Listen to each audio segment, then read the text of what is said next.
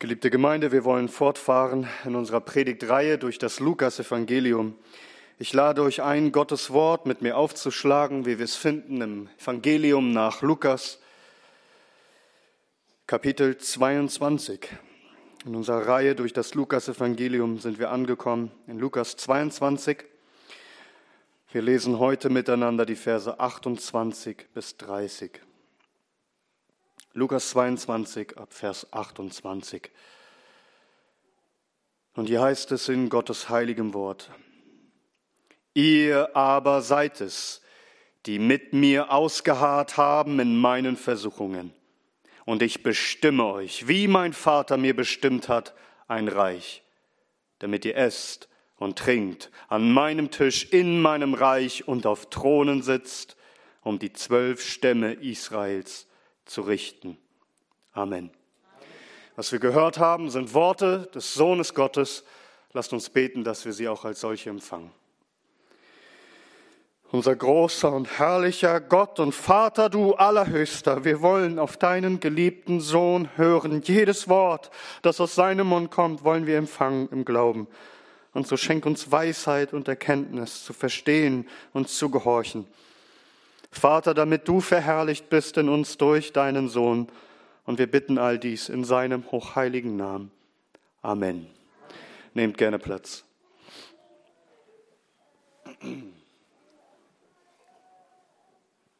Wir befinden uns immer noch am letzten Abend, den Christus hatte mit seinen Jüngern. Die letzte Stunde, bevor er festgenommen, verurteilt und hingerichtet werden sollte. Gerade noch hatte Christus seinen Jüngern das heilige Herrenmahl gespendet. Er hat das Abendmahl eingeführt, um ihn so deutlich vor Augen zu malen, er wird für sie sterben.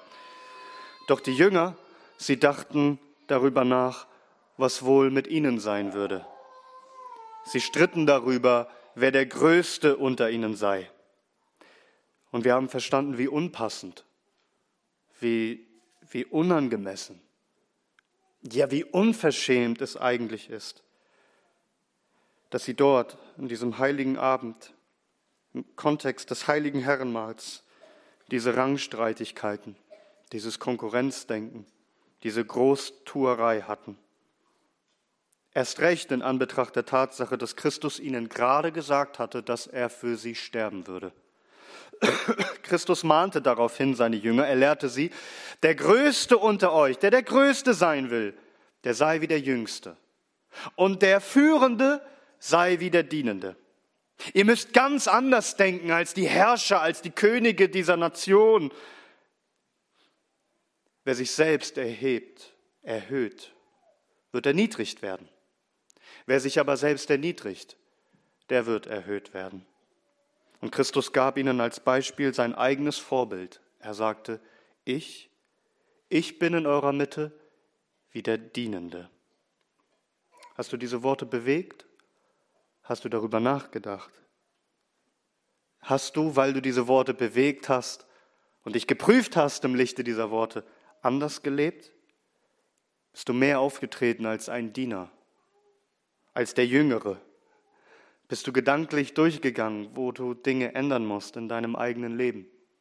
Ihr Lieben, lasst uns nicht die Worte Jesu Christi hören und so tun, als hätte er nicht zu uns gesprochen, sondern lasst es uns bewegen und lasst uns uns verändern lassen durch diese herrlichen Worte der Wahrheit.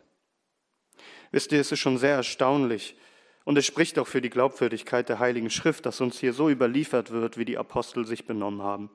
Denn man muss sagen, sie haben sich sehr schlecht verhalten bei diesem letzten Mal mit ihrem Herrn. Er spricht von seiner Erniedrigung, wie er schmachvoll, wie sie für sie sterben wird, und sie denken an ihre Erhöhung, wer wohl die größte Herrlichkeit von ihnen haben wird. Eigentlich müssten wir erwarten, dass es nun Tadel gibt vom Herrn. Was könnt ihr nur an euch denken in diesem Moment? Aber schau mal, Christus tadelt sie nicht. Das Erstaunliche ist, er tut genau das Gegenteil. er gibt ihnen stattdessen Anerkennung. Er ehrt sie. Er sagt ihnen, dass er ihnen großen Lohn gibt für ihre Treue. Er spricht davon, dass er sie in die höchsten Positionen einsetzt. Erstaunlich. Wir haben heute drei Punkte. Erstens, was die Jünger für Christus getan haben, wofür er ihnen Anerkennung gibt. Zweitens, was für eine Stellung sie darum als Lohn von Christus empfangen. Und drittens, wozu sie diese Stellung von Christus erhalten. Also erstens, was die Jünger für Christus getan haben, was Christus hier anerkennt. Vers 28. Ihr aber seid es, die mit mir ausgeharrt haben in meinen Versuchungen. Wie erstaunlich ist das eigentlich? Wie barmherzig und wie freundlich ist der Herr zu seinen Jüngern obwohl sie gerade bei diesem Abschiedsmahl ihn so respektlos behandelt haben, mit diesem selbstsüchtigen Streit, obwohl sie Tadel verdient haben, gibt er ihnen Anerkennung und Ehre und Wertschätzung. Verstehst du? Er, er sieht das Gute bei ihnen und würdigt es. Vers 28, ihr aber seid es, die mit mir ausgeharrt haben in meinen Versuchungen.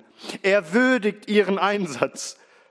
Und das tut er, obwohl wir ganz genau wissen, dass sie sich häufig in der Nachfolge nicht mit Ruhm bekleckert haben und keine gute Figur gemacht haben. Beispiele ließen sich viele nennen. Man denke nur einmal an Jakobus und Johannes, die Christus Donnersöhne nannte. Wir haben das gelesen in Lukas 9. Sie wünschten sich, dass doch Feuer vom Himmel fiele und das ganze Dorf der Samaritaner verzehre. Es heißt, Christus wandte sich um und tadelte sie, tadelte sie. Oder denkt daran, wie der Apostel Petrus sich benommen hat auf dem Berg der Verklärung, wo er am liebsten einfach bleiben wollte und nicht verstanden hat, dass Christus diesen Berg wieder verlassen muss, um zu sterben für unsere Sünden. Oder dann, als Christus am Fuße des Berges angekommen war und seine Jünger vorfand, die versuchten einen Dämonen auszutreiben und sie konnten es nicht wegen ihrem Unglauben. Und Christus sprach in Lukas 9, Jesus aber antwortete und sprach, O ungläubiges und verkehrtes Geschlecht, bis wann soll ich bei euch sein und euch ertragen? Oder Petrus, der, der den Herrn Jesus selbst davon abhalten wollte, zu leiden und zu sterben für ihn. Matthäus 16 lesen wir, Christus aber wandte sich um und sprach zu Petrus, geh hinter mich, Satan, du bist mir ein Ärgernis. Mehrfach adressiert Christus ihren Kleinglauben. In wie viele Situationen war da, wo sie trotz Jahre der besten Lehre, des Wandelns mit Christus nichts verstanden haben und es ihnen immer noch nur um sich selbst ging, um ihre eigene Ehre, um ihre Stellung und ihre Größe. Und bedenke, Christus kennt ja nicht nur ihr Verhalten aus der Vergangenheit, sondern weiß auch um ihr Verhalten in der Zukunft. Das heißt, Christus wusste, dass die Jünger noch in derselben Nacht ihnen Stich lassen würden, dass sie versagen werden, ja, dass sie dann, wenn er aufsteht aus den Toten, es kaum glauben können, dass er auferweckt worden ist. Und selbst als sie ihn alle sahen, als er den großen Missionsbefehl ausspricht, heißt es, und einige zweifelten.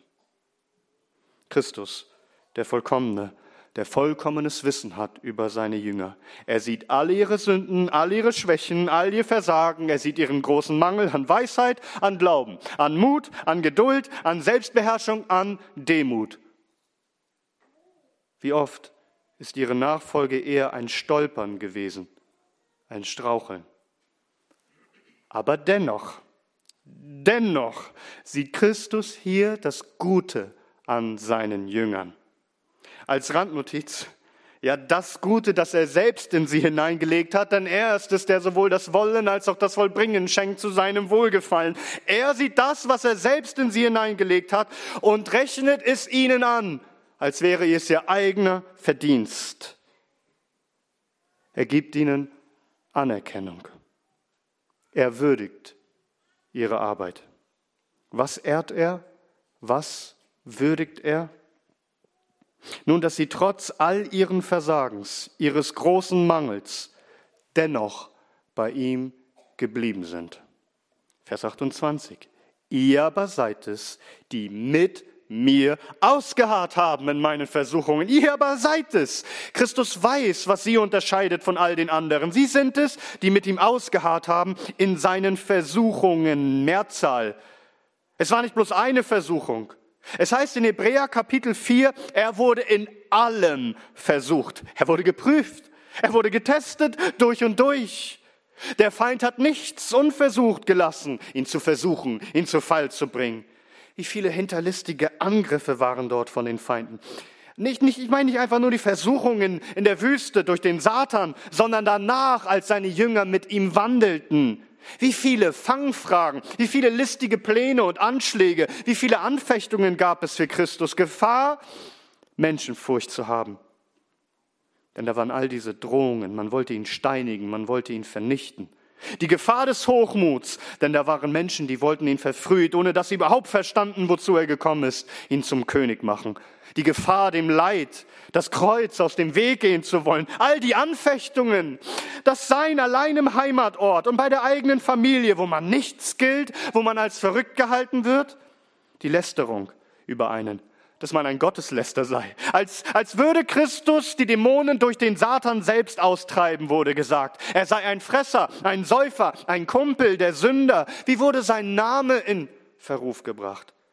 Die Jünger mussten all diesen Hass, all diese Ablehnung, all diese Gleichgültigkeit miterleben all die Jahre. Doch die Jünger, sie blieben. Sie harten aus. Sie wichen nicht von seiner Seite, sie blieben ihm treu inmitten all der Versuchungen. Und sie sind es doch, die alles verlassen haben, um ihm nachzufolgen. Sie reisten mit ihm durchs ganze Land und mussten vieles entbehren von all den Annehmlichkeiten des Lebens, von den Vorteilen eines geregelten Lebens mit einem geregelten Einkommen, ein Leben ohne eigenes. Ein Leben ohne festen Schlafplatz, ohne Familienleben, wie es andere genießen. Nein, sie erlebten hautnah alles mit, wie Christus in allem versucht wurde und sie wichen nicht von seiner Seite. Ein Wohl das klarste Beispiel dafür finden wir in Johannes 6. Christus predigt, dass man sein Fleisch und sein Blut zu sich nehmen muss, um Leben zu haben. Das verstanden die Leute nicht. Sie fanden es viel zu skandalös. Da heißt es in Johannes 6 ab Vers 60. Viele nun von seinen Jüngern, die es gehört hatten, sprachen, diese Rede ist hart. Wer kann sie hören? Da aber Jesus bei sich selbst wusste, dass seine Jünger hierüber murrten, sprach er zu ihnen, stoßt ihr euch daran? Wenn ihr nun den Sohn des Menschen dahin auffahren seht, wo er zuvor war, der Geist ist es, der lebendig macht, das Fleisch nützt nichts. Die Worte, die ich zu euch geredet habe, sind Geist und sind Leben, aber es sind einige unter euch, die nicht glauben. Denn Jesus wusste von Anfang an, welche es waren, die nicht glaubten und wer es war, der ihn überliefern würde. Und er sprach, Darum habe ich euch gesagt, dass niemand zu mir kommen kann, wenn es ihm nicht von dem Vater gegeben ist. Von da an gingen viele von seinen Jüngern zurück und wandelten nicht mehr mit ihm. Da sprach Jesus zu den Zwölfen, wollt ihr etwa auch weggehen? Simon Petrus antwortete ihm, Herr, zu wem sollten wir gehen? Du hast Worte ewigen Lebens und wir haben geglaubt und erkannt, dass du der Heilige Gottes bist. Sie harten aus, während sich viele andere abwandten. Sie aber blieben bei ihm durch all diese Prüfungen hindurch.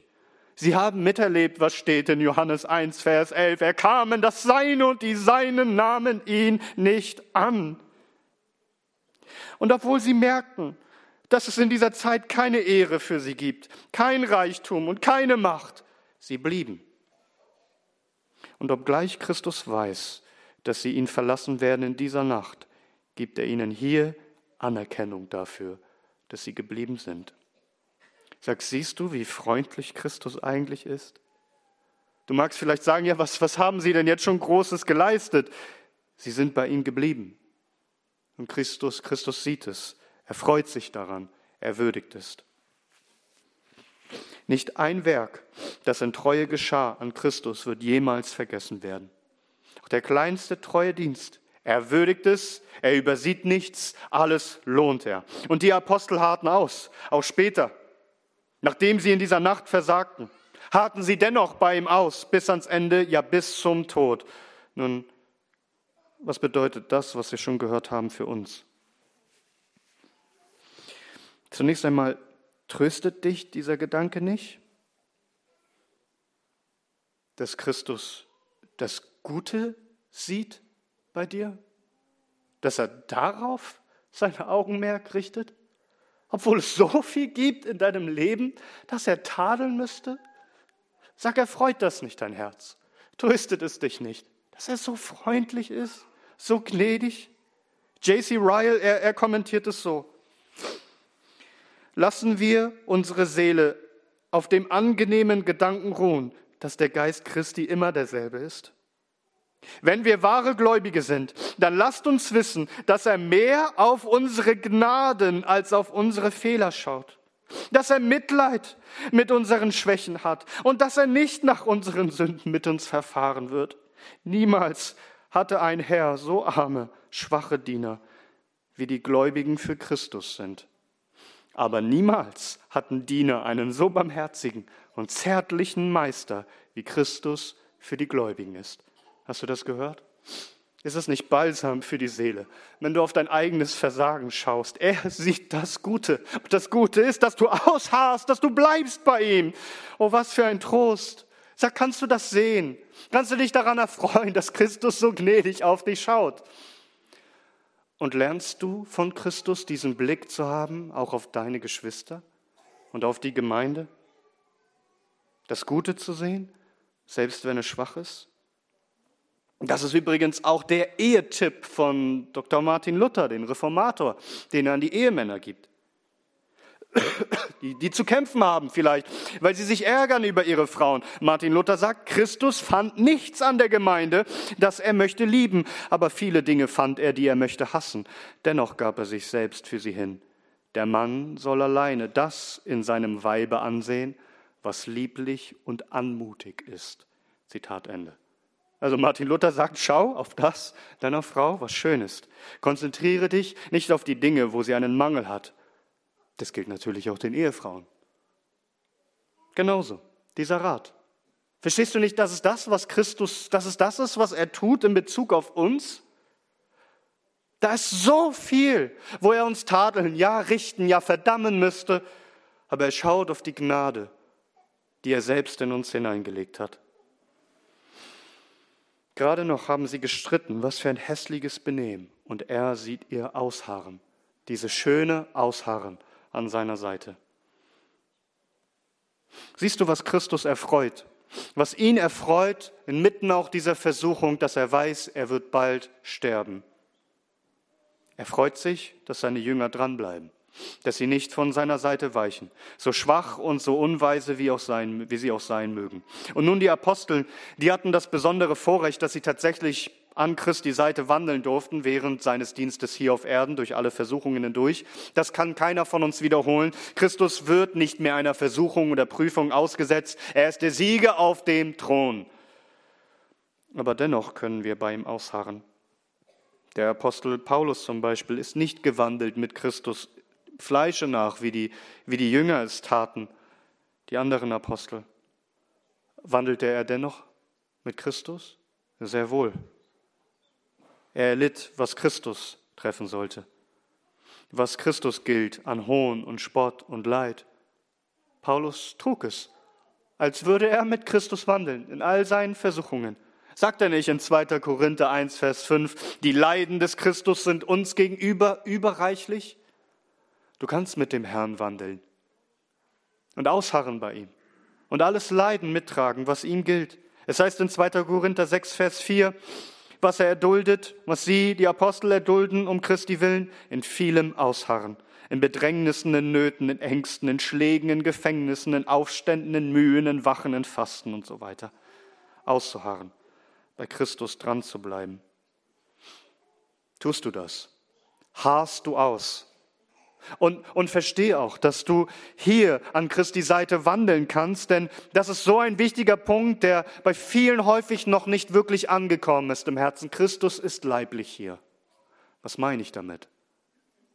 Er spricht, dass seine Gemeinde sein Leib ist.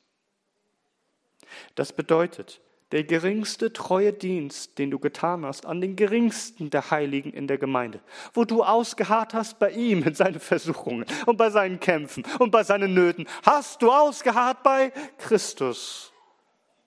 Es heißt in Hebräer 6, Vers 10, denn Gott ist nicht ungerecht, euer Werk zu vergessen und die Liebe, die ihr für seinen Namen bewiesen habt, wie? Da ihr den Heiligen gedient habt und dient. Wie erweist du Liebe an den Namen Gottes? Wie, wie dienst du Christus selbst? Indem du den Heiligen dienst, sie liebst und dich hingibst. Sag, wie ist das bei dir? Es mag sein, dass du verzweifeln könntest, wenn du an dich selbst denkst. Du magst sagen, geistlich gesehen bin ich wirklich schwer von Begriff. Ich stolpere ständig über meine eigenen Füße. Geistlich gesehen habe ich zwei linke Hände. Es mangelt mir an Weisheit ständige Schwierigkeiten. Und geistlich gesehen sagst du, bist du solch eine Niete. Du hast so viel falsch gemacht schon in deinem Leben. Ich will dich fragen, bist du noch da? Bist du noch bei Christus an seiner Seite? Folgst du ihm noch, obwohl du gefallen bist? Oh, der Gerechte fällt siebenmal, aber er steht immer wieder auf. Hast du aus bei Christus, trotz allen Versuchungen und Prüfungen und Kämpfen. Dafür predigen wir euch. Dafür predigen wir euch, dass durch alle Versuchungen hindurch, durch größte Anfechtungen und wenn da auch Tragödien und Traurigkeiten sind, dass das eine passiert, dass du ausharrst, dass du bleibst bei Christus und ihm die Ehre gibst, indem du nicht von seiner Seite weißt. Einen wahren Jünger erkennt man darin, dass er ein Jünger bleibt, dass er ausharrt bei Christus bis ans Ende und um Jesu Willen alles aushalten will. Mag es auch Momente, wo man fällt und wo man verzweifelt geben. Man hart aus. Ist das der Fall bei dir? Oh, wie gnädig ist der Herr, wie freundlich ist er, dass er auf diese Gnade, die er selbst in dich gelegt hat, schaut und sich daran freut ausharren in allen Versuchungen. Nun zweitens, was erhalten die Jünger jetzt von Christus für ihr Ausharren, für ihr Werk, das sie getan haben? Nochmal ab Vers 28. Ihr aber seid es, die mit mir ausgeharrt haben in meinen Versuchungen, und ich bestimme euch, wie mein Vater mir bestimmt hat, ein Reich. Christus sagt ihnen, ihr habt etwas an mir getan, ich werde etwas an euch tun. Ihr habt ausgeharrt bei dem König, der König wird euch sein Reich vermachen. Christus sagt, ich bestimme euch ein Reich. Das ist ein starkes Wort im Griechischen. Ich habe Vollmacht dazu, euch etwas zu übertragen, offiziell. Es ist wie ein feierlicher Eid, ein hochheiliges Bundesversprechen. Ich bestimme euch ein Reich. Christus sagt, der Vater hat ihm ein Reich bestimmt. Der Vater hat zu dem Sohn gesagt, dies ist mein Reich, es sei dein Reich. Du, mein Sohn, sollst es empfangen und darüber herrschen in Ewigkeit. So hat der Vater es getan. Wir lesen diese Bestimmung, die der Vater ausgesprochen hat im Psalm 2. Da heißt es ab Vers 8, vom Beschluss will ich erzählen der Herr hat zu mir gesprochen.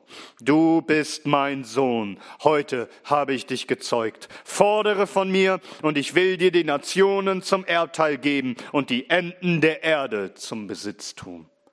Der Vater hat es dem Sohn bestimmt. Besitze, beherrsche alle Nationen. Es sei dein. Es ist beschlossen.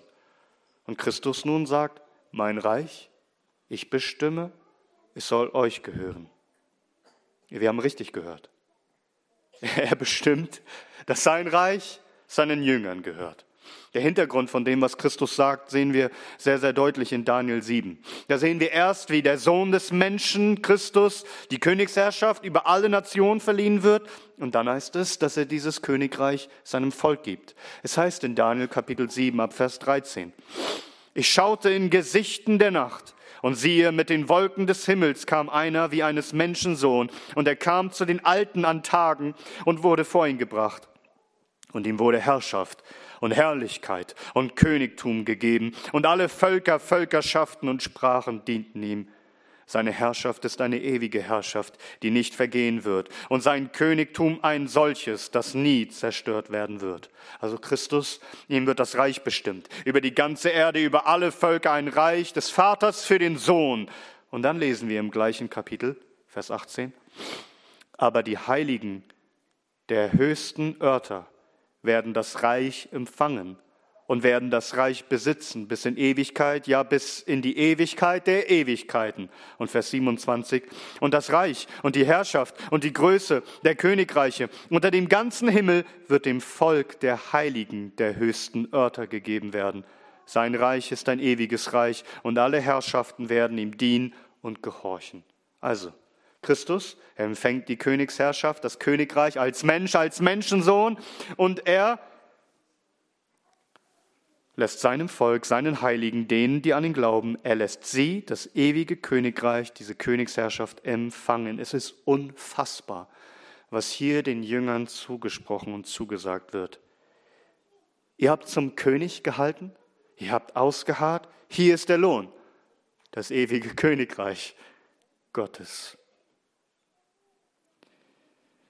Wir sehen im Buch Daniel, dies gilt nicht nur den Aposteln sondern dem ganzen Volk der Heiligen.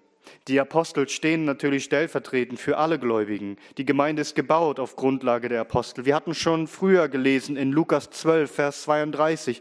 Da sagte Christus zu seinen Jüngern, fürchte dich nicht, du kleine Herde, denn es hat euren Vater wohlgefallen, euch das Reich zu geben.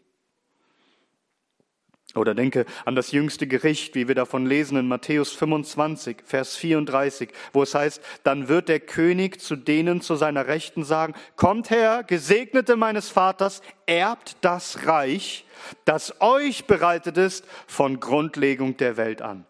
Das heißt konkret, alle Gläubigen empfangen das ewige Königreich Gottes und sie erben es. Warum? Einzig und allein deshalb weil Christus es ihnen bestimmt hat. Und er hat die Vollmacht, als Haupt über alle Nationen und Völkern sein Reich seinem Volk zu geben. Siehst du, was Christus hier tut beim heiligen Abendmahl?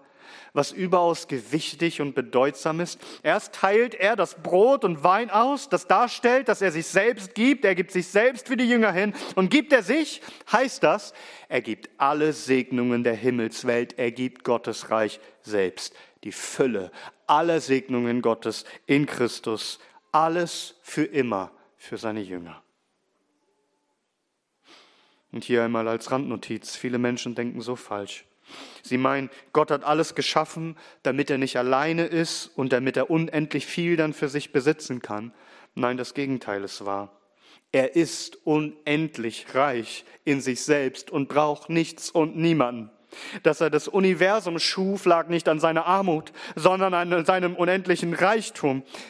Dieser Reichtum, den er in sich selbst trägt. Und er schuf alles, um diesen Reichtum, den er in sich selbst hat, allen zu demonstrieren und dann in alle Ewigkeit diesen Reichtum zu teilen mit unendlich vielen Menschen, die er aus seiner Gnade zu seinen Kindern gemacht hat, damit sie ihn für immer genießen können.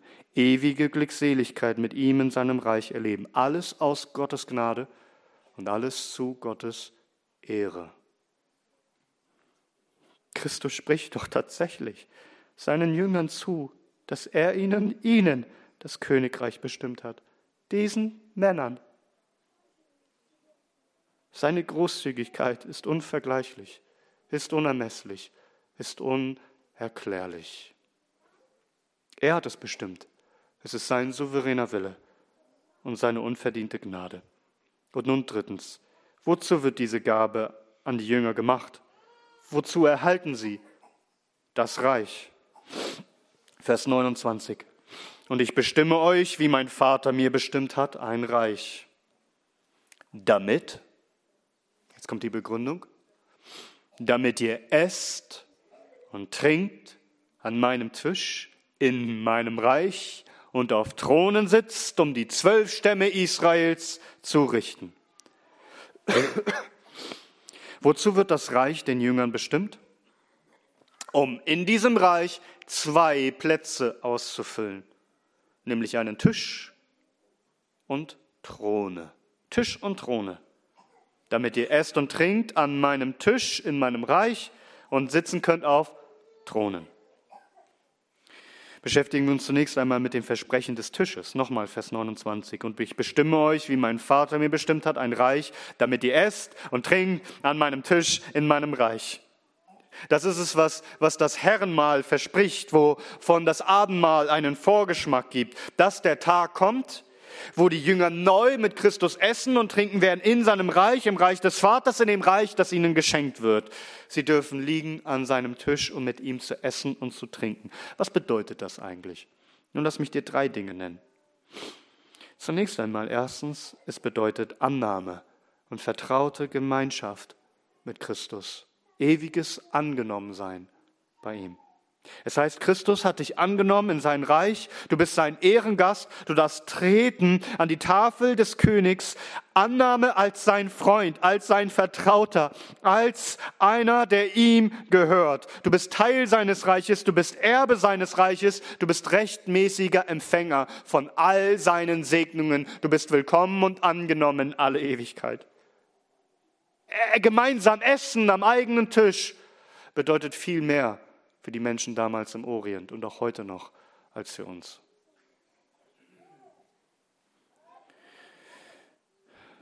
Es heißt in Lukas 13 Vers 28, von den Menschen, die nicht angenommen sind, an diesem Tisch zu liegen und in das Reich einzugehen, dort wird das Weinen und das Zähneknirschen sein.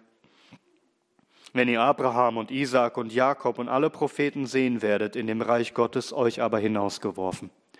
Und sie werden kommen von Osten und Westen und von Norden und Süden und im Reich Gottes zu Tische liegen. Ein Christi Tisch zu liegen heißt angenommen zu sein in dem Reich Gottes, geehrt zu sein. Also so wie Mephibosheth im Alten Testament, der lahm war, der keine Ehre eigentlich hatte, und David ließ ihn an seiner königlichen Tafel sitzen, Tag ein, Tag aus. Ein Zeichen, dass er geehrt ist als Freund. Die Jünger sind angenommen in Ewigkeit, diese, die doch geistlich gesprochen lahm sind, so wie jeder von uns nichts vermag in sich selbst, als Geehrte und Geliebte und Vertraute in alle Ewigkeit zu liegen an seinem Tische. Es bedeutet aber auch zweitens endlich Ruhe von der Arbeit und von all den Kämpfen und von all den Leiden. Jetzt ist die Arbeit getan, bedeutet das. Es heißt in Lukas 17, Vers 7, Christus sagt, wer aber von euch, der einen Knecht hat, der pflügt oder weidet, wird, wenn er vom Feld hereinkommt, zu ihm sagen, komm und lege dich sogleich zu Tisch. Nein, es ist noch Arbeit zu tun. Deswegen kann sich der Sklave noch nicht zu Tische legen. Erst wenn die Arbeit getan ist, wäscht man sich die Füße und legt sich an den Tisch und isst. Wir werden eingehen in die ewige Ruhe, wo kein Kampf mehr sein wird und wo er jede Träne abwischen wird, wo alles Geschrei, alles Leiden vorbei sein wird, wo wir ruhen dürfen. Wie Christus sagt in Lukas 12, ab Vers 35, eure Lenden seien umgürtet und die Lampen brennt und ihr seid Menschen gleich, die auf ihren Herrn warten, wann irgendwer aufbrechen mag von der Hochzeit, damit, wenn er kommt und anklopft, sie ihm sogleich öffnen. Glückselig jene Knechte, die der Herr, wenn er kommt, Wachen finden, finden wird. Wahrlich, ich sage euch, er wird sich umgürten und sie sich zu Tisch legen lassen und wird hinzutreten und sie bedienen. Eure Arbeit ist getan. Ihr könnt ruhen von euren Werken und eure Werke folgen euch nach. Keine Versuchungen mehr und Prüfungen, keine Kämpfe mehr und keine Tränen mehr. Es ist genug. Legt euch zu meinem Tisch und ruht und ruht in Ewigkeit. Nun drittens bedeutet es darum auch ewige Glückseligkeit und Freude und Genuss und Feier, ewige Fröhlichkeit. Das ist doch, was das Bild ausdrückt. Es ist nicht das alltägliche Essen eines Menschen. Hier ist die Rede von einer Festtafel. Wie Christus sagt in Matthäus 25 im jüngsten Gericht. Da sprach sein Herr zu ihm, Wohl, du guter und treuer Knecht, über weniges warst du treu, über vieles werde ich dich setzen, geh ein in die Freude deines Herrn. In die Freude deines Herrn. Du darfst nun die Freuden deines Herrn genießen. Du darfst feiern, du darfst fröhlich sein, du darfst jauchzen, die Gabe der Freude des Herrn zu genießen. Was für ein Lohn. Offenbarung 19, Vers 9. Und er spricht zu mir, schreibe, glückselig, die geladen sind zum Hochzeitsmahl des Lammes. Und er spricht zu mir, dies sind die wahrhaftigen Worte Gottes. Also, ewige Annahme, vertraute, unzerbrüchliche Gemeinschaft mit ihm, wo die Gemeinschaft niemals mehr betrübt wird durch Sünde oder dass irgendetwas zwischen uns stünde, sondern ewige und innigste Gemeinschaft mit ihm. Ewige Ruhe, ruhen von deinen Werken und deinen Kämpfen, wo dir jede Träne abgewischt wird, denn dir wird ewige Fröhlichkeit, ewiges Feiern und Genuss des Herrn von Ewigkeit zu Ewigkeit geschenkt. Sag, wenn du das hörst, Springt dein Herz vor Freude?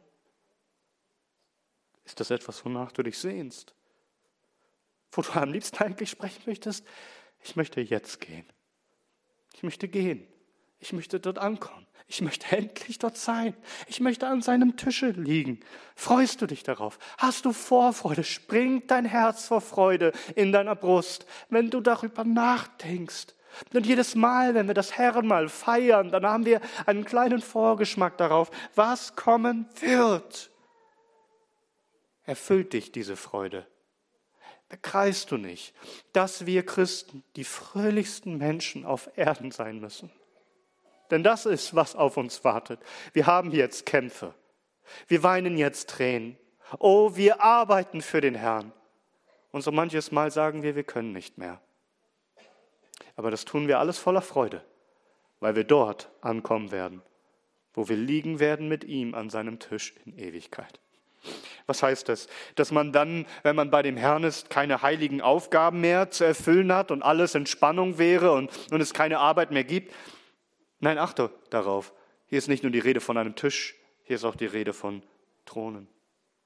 Vers 30 damit ihr esst und trinkt an meinem Tisch in meinem Reich und auf Thronen sitzt, um die zwölf Stämme Israel zu richten. Also wenn wir nochmal denken an Daniel 7, so lesen wir dort, was es beinhaltet, dass einem das Reich gegeben wird. Es bedeutet auch zu herrschen, indem man richtet. Es heißt in Daniel Kapitel 7, Vers 22, bis der Alte an Tagen kam und das Gericht den Heiligen der höchsten Örter gegeben wurde. Und die Zeit kam, dass die Heiligen das Reich in Besitz nahmen. Zweimal in Daniel 7 ist die Rede davon, dass sich das Gericht setzt. So wird den Aposteln das Reich Christi gegeben werden, dass sie was tun? Die Funktion als Richter ausüben. Sie haben die Aufgabe, die zwölf Stämme Israels zu richten. Nochmal Vers 30. Damit ihr esst und trinkt an meinem Tisch in meinem Reich und auf Thronen sitzt, um die zwölf Stämme Israels zu richten. Das hatte, das hatte er ihnen auch schon vorher mal gesagt. Wir lesen das in Matthäus 19. Da lesen wir ab Vers 27. Da antwortete Petrus und sprach zu ihm, siehe, wir haben alles verlassen und sind dir nachgefolgt. Was wird uns nun zuteil werden? Jesus sprach zu ihnen, wahrlich, ich sage euch, ihr, die ihr mir nachgefolgt seid, auch ihr werdet in der Wiedergeburt, wenn der Sohn des Menschen auf seinem Thron der Herrlichkeit sitzen wird, auf zwölf Thronen sitzen und die zwölf Stämme Israels richten. Und jeder, der verlassen hat Häuser oder Brüder oder Schwestern oder Vater oder Mutter oder Frau oder Kinder oder Äcker um meines Namens willen, wird hundertfach empfangen und ewiges Leben erben. Aber viele Erste werden Letzte und Letzte Erste sein. Also dieses Versprechen kannten sie. Wenn Christus sitzt auf dem Thron der Herrlichkeit, sie werden sitzen auf zwölf Thronen, um die zwölf Stämme Israels zu richten. Wir haben uns schon damit beschäftigt, als wir Kapitel 6 studiert haben, dass der, Apostel, dass der, dass der Herr Jesus zwölf Apostel auserwählt hat und dass dies kein Zufall war. Dass er zwölf auserwählt aus Israel, bedeutet, dass er geistlich gesprochen Israel wiederherstellt. So wie es zwölf Gründungsväter gab, der Stämme Israels, so gibt es zwölf Apostel. In der ewigen Stadt, im himmlischen Jerusalem, sehen wir das auch in der Architektur miteinander vereint. Wir sehen in Offenbarung 21 ab Vers 12, über diese Stadt. Und sie hatte eine große und hohe Mauer und hatte zwölf Tore und an den Toren zwölf Engel und Namen darauf geschrieben, welche die der zwölf Stämme der Söhne Israels sind. Und dann Vers 14. Und die Mauer der Stadt hatte zwölf Grundlagen, also Grundsteine, und auf ihnen die zwölf Namen der zwölf Apostel des Lammes. Wir sehen hier, wie beides vereint ist. Zwölf Stämme Israels, zwölf Apostel, Altes und Neues Testament, das ewige Volk Gottes für immer vereint. Darum heißt es auch über den Thron, über den Thron Gottes in Offenbarung 4 ab Vers 4. Und rings um den Thron waren 24 Throne. Und auf den Thronen saßen 24 Älteste, bekleidet mit weißen Kleidern und auf ihren Häuptern goldene Kronen. Altes und Neues Testament. Die Ältesten vereint. Welch eine Stellung wird den Aposteln gegeben. Sie werden Israel richten. Sie werden die richten, die nicht ausgeharrt haben, sondern abgefallen sind. Sie werden die richten, die nicht Christi Zeugnis angenommen haben, sondern es verworfen haben. Überleg dir einmal, die Apostel, die Fischer waren, die Zöllner waren oder sonst was waren, die neudeutsch gesprochen Nobodies waren, Sie sitzen auf Thronen als Könige, als Richter, als Herrscher über die zwölf Stämme Israels. Wir ahnen gar nicht, wie gewaltig das ist, was Christus hier spricht. All die Juden, überleg dir das, all die Juden, die die Apostel verfolgt und bedrängt haben, wie oft standen die Apostel vor dem Hohen Rat der Juden? All das wird umgekehrt werden. Und der Hohe Rat der Juden wird erscheinen müssen vor den Aposteln. Die Ersten werden die Letzten sein und die Letzten werden die Ersten sein. Christus macht seine Apostel zu Königen. Er sitzt auf dem großen und weißen Herrscherthron, doch die Seinen sitzen als Richter und Regenten zu seiner Seite, gekrönt mit goldenen Kronen. Es ist unfassbar. Was für eine herrliche Aussicht. Er belohnt seine Getreuen mit der höchsten Stellung, mit höchster Herrlichkeit und Macht. Verstehst du auch, dass das, was Christus hier spricht, obwohl er keinen Tadel ausspricht, so etwas wie eine liebevolle Rüge ist?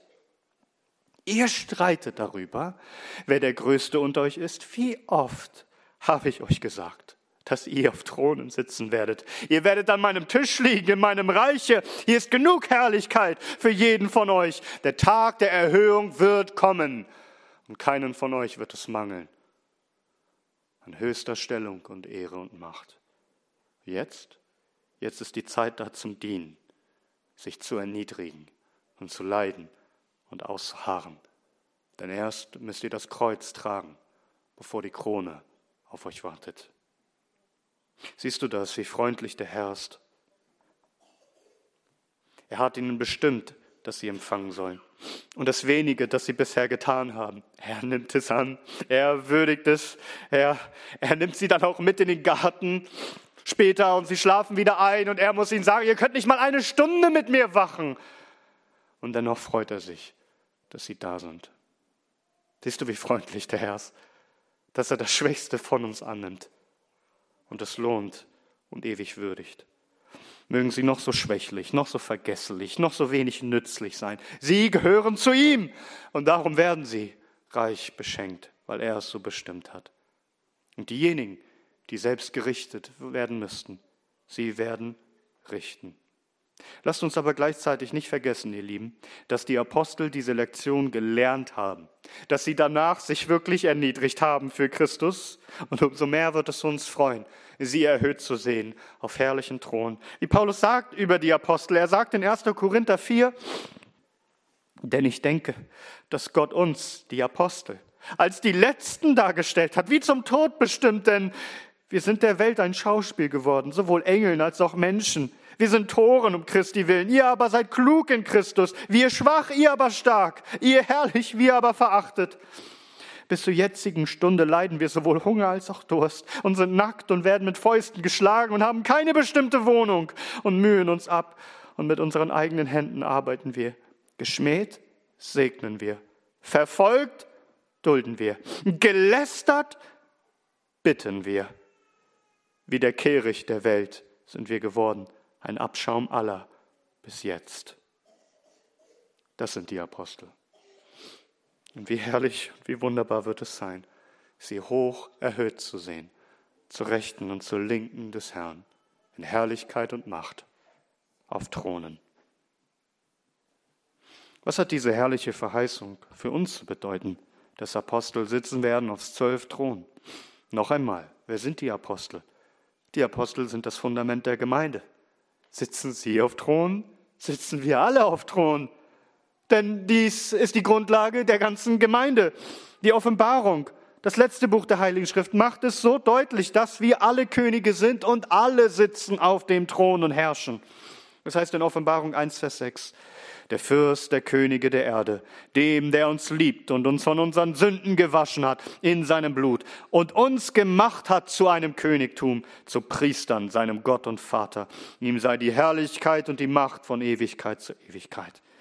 Und Offenbarung Kapitel 2 ab Vers 26. Christus spricht, und wer überwindet und meine Werke bewahrt bis ans Ende, dem werde ich Gewalt über die Nationen geben. Und er wird sie weiden mit eiserner Rute, wie Töpfergefäße zerschmettert werden, wie auch ich von meinem Vater empfangen habe, und ich werde ihn dem Morgenstern geben.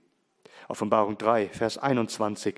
Wer überwindet, dem werde ich geben, mit mir auf meinem Thron zu sitzen wie auch ich überwunden und mich mit meinem Vater gesetzt habe auf seinen Thron. Offenbarung Kapitel 5 ab Vers 9. Und sie singen ein neues Lied.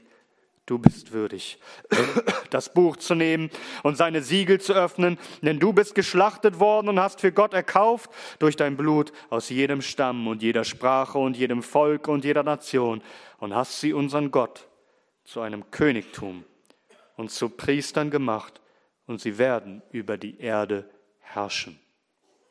Hast du das gehört? Hast du das verstanden? Wir sollen nicht nur liegen an seinem Tisch, wir sollen noch sitzen auf dem Thron. Christus hat sich ein Volk von Königen, Priestern bereitet. Sie sollen herrschen in alle Ewigkeit. Weißt du, was das auch bedeutet? Dass wir als Gemeinde Jesu richten werden. Richten werden. So schreibt Paulus an die Korinther in 1. Korinther 6, Vers 1. Darf jemand unter euch, der eine Sache gegen den anderen hat, vor den Ungerechten rechten und nicht vor den Heiligen? Jetzt hör einmal. Oder wisst ihr nicht, dass die Heiligen die Welt richten werden? Und wenn durch euch die Welt gerichtet wird, seid ihr unwürdig, über die geringsten Dinge zu richten? Wisst ihr nicht, dass wir Engel richten werden? Geschweige denn Dinge dieses Lebens? Verstehst du, was hier steht? Das ist unfassbar. Der Apostel Paulus schreibt an die Gemeinde zu Korinth. Geht es nicht einfach nur um die zwölf Stämme Israels? Wir werden die ganze Welt richten. Wir werden sogar Engel richten.